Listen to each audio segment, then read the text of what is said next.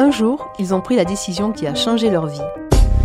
Se lancer en politique, prendre sa retraite sportive, quitter la scène, changer de métier ou pourquoi pas de sexe. Je suis Corinne Saboureau. Je suis Estelle Devic. On vous présente Le jour où, le podcast qui vous raconte ces moments intimes. Dans ce deuxième épisode, Gérard Schivardi revient sur son élection au Conseil général de l'Aude. Sur son invalidation aussi. 1 an d'inéligibilité pour avoir payé lui-même une facture qui aurait dû revenir à l'État. Le maire de Mailhac raconte aussi son ras-le-bol et les raisons qui le poussent à ne pas se représenter. Enfin, il nous explique pourquoi son bureau est une forme de république. 2 ans après avoir été élu maire, vous aviez décidé de vous présenter au Conseil général. Et vous avez été aussi élu. Est-ce que vous pouvez nous raconter cet épisode? Alors là, c'est en 2003. Fin mai, début juin 2003, j'allais faire une réunion à Précremont-Ferrand sur intercommunalité, à la demande de maire du secteur qui se trouvait pris par tous les mensonges que l'on disait à l'époque pour faire rentrer les communes dans l'intercommunalité. Quand le conseiller général m'a appelé en me disant « je démissionne ».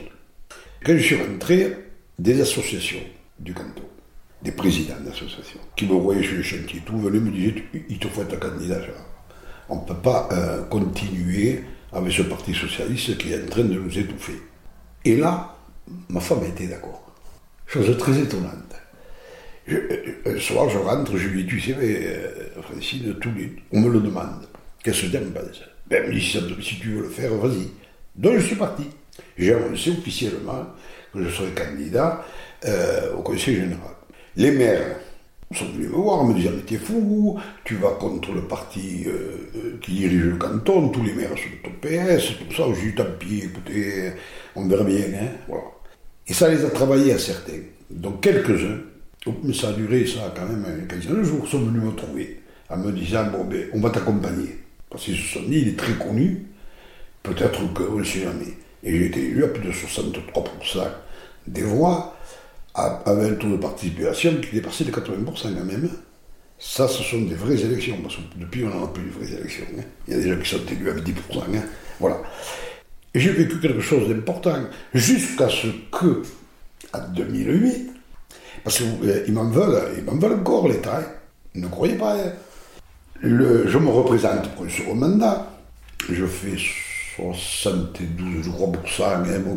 Et puis, je reçois un coup de téléphone du contrôle de l'égalité de Paris, une dame, qui me dit « je comprends pas, vous avez renvoyé vos papiers et vous demandez rien de remboursement. » Mais j'ai dit « écoutez, madame, nous on est dans le milieu rural, les salles nous sont prêtées. La seule dépense que j'ai, c'est le gasoil, 60 €. Je ne vais pas faire payer 60 € à l'État. » Ah bon, elle me dit, et il n'y a pas autre chose. Et bon, je suis ici. J'ai fait imprimer des convocations pour les réunions publiques. Et vous avez payé comment? Eh bien, j'ai fait un chèque, puis j'ai payé les personnes. Ah mais c'est interdit, ça. Mais je le sais, j'avais mandataire financier, mais j'ai dit, ne va pas ouvrir un compte en banque. Hein. Je ne demande pas de dons, je ne demande rien. On va ouvrir un compte en banque. Encore, ça va coûter de l'argent à l'État de payer le compte, parce que bon, c'est comme ça, leur système à la noix, là. J'ai dit, du moment que je suis candidat, c'est à moi de supporter, bon, et c'est moi qui vais. Et ils m'ont rendu éligible, hein. Voilà, tranquille. Hein. Je suis sûrement le seul candidat en France qui a été éligible, hein, pour avoir payé lui-même une facture qui a dû être payée par l'État. C'est pour vous dire, hein, quand vous les titillez, ils n'avaient pas ça. Hein. Et ça continue, même dans ma vie privée. Hein. Cette pression sur ma personne, c'est surtout ça, voilà. Je vous raconterai les anecdotes jusqu'à demain. Hein. Aujourd'hui, vous avez décidé de ne pas solliciter de nouveau mandat à la mairie de Mailhac, vous vous retirez. Pourquoi ? Et vous me disiez même tout à l'heure qu'il vous tardait, que vous étiez pressé que ça arrive. Oui, il y a beaucoup de bruit. Le premier point le plus, c'est le changement de mentalité des citoyens. Notre village, on est passé de 360, on doit être 560. Dès le mois de janvier, le recensement. Ils auraient pu attendre que je suis plus là, parce que alors, ça c'est du boulot. Hein. Donc dès le mois de janvier, ben, je pense qu'on aurait tous les 160. Que des nouveaux habitants. Beaucoup viennent de villes, donc on avait leurs habitudes citadines. Tous les lundis, il y a toujours des problèmes, hein, ou le coq, ou le chien, ou là, une voiture mal garée, j'en ai ras-le-bol. Tous les lundis, c'est une catastrophe. C'est bon, voilà. Donc il y a cette usure provoquée par les gens en réalité, hein, par là. Et puis après, il y a le grand problème de l'intercommunalité. Il y a deux façons d'exercer le rôle de maire. 99% des maires, ils laissent pourrir. Et moi, c'est pas mon caractère. Je suis toujours en train d'étudier, de regarder ce qu'ils font, comment ils le font. Alors ça me pose des problèmes de santé. Mon cardiologue me dit, mais arrêtez. Parce qu'il vient, lui, il vient souvent aux réunions du Grand Arbois. Il n'y a que moi qui interviens. Ça me coûte un argent fou, l'intercommunalité. Et pour la commune, ça ne rapporte rien. Il n'y a pas de retombée. Contrairement à ce qu'on dit quand vous êtes groupé. Donc, j'estime que, à titre personnel, sur mes impôts, hein, je paye un peu plus de 38% d'impôts pour rien. Mais rien. Zéro à côté. Il y a d'autres personnes dans la commune qui sont comme moi. Et, je ne suis pas le seul. Donc ça me travaille, ça. Ce matin, j'ai fait 3 interventions déjà par mail en disant je ne suis pas d'accord. Une compétence eau ou de pluie, par exemple, ça me coûte maximum 600 €, là on va payer plus de 4 000. On devait payer plus de 6 000, mais à la suite de mon intervention, ils ont baissé de 2 000. Voilà. Et ça, c'est tous les jours, je suis en train de regarder. Donc j'en ai marre de ça, vous voyez. J'en ai marre, hein, et puis ça n'arrête pas.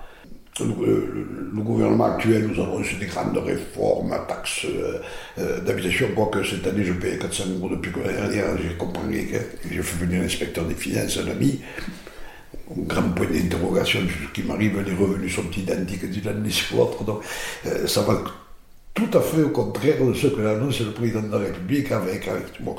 Mais il annonce qu'en 2022, il n'y aura plus de taxes d'habitation.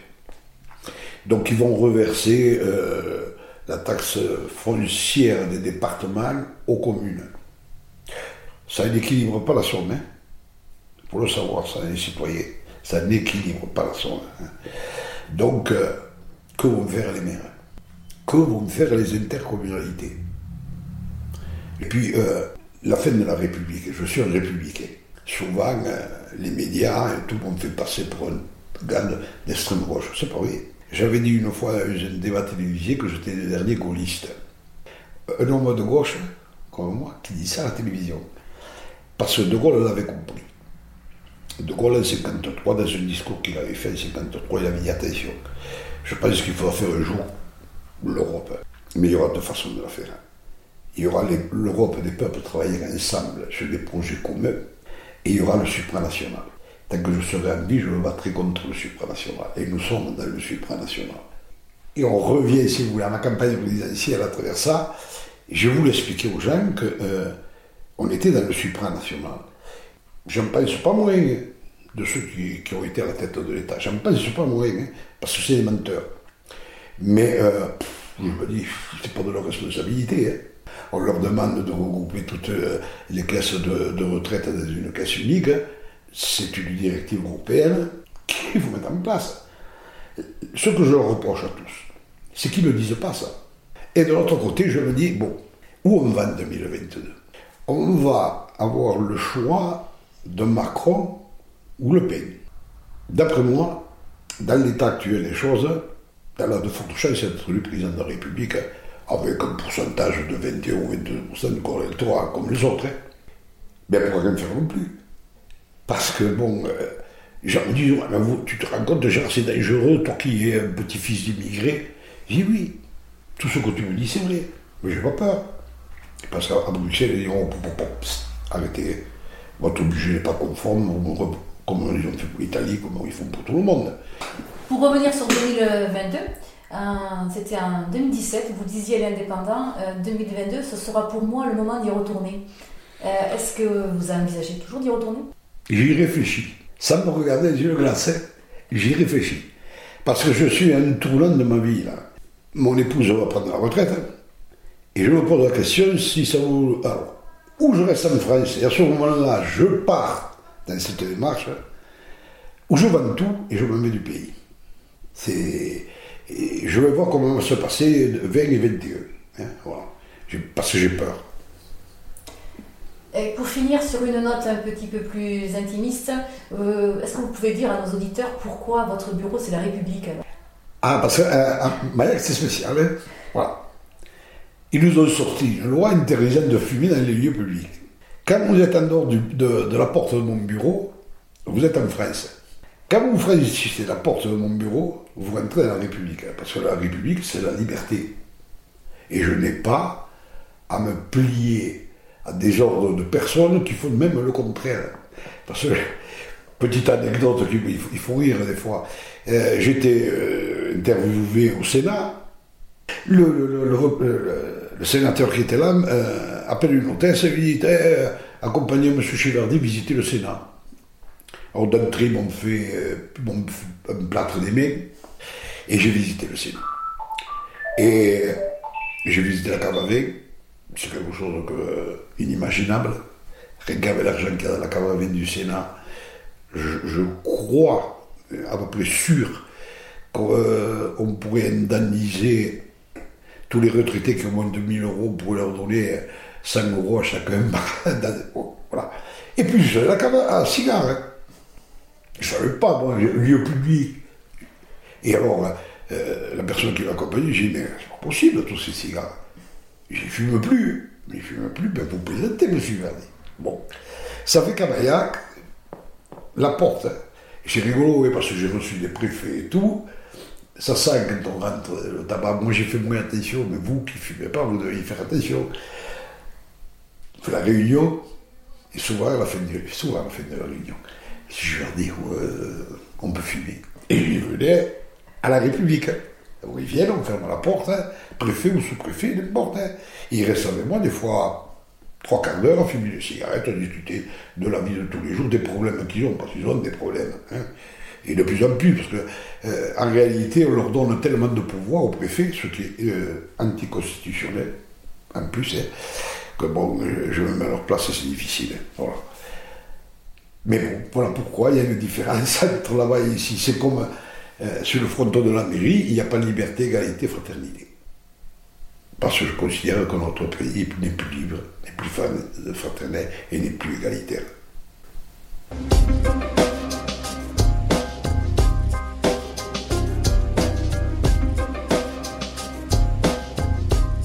Vous venez d'écouter Le jour où, un podcast produit par l'Indépendant.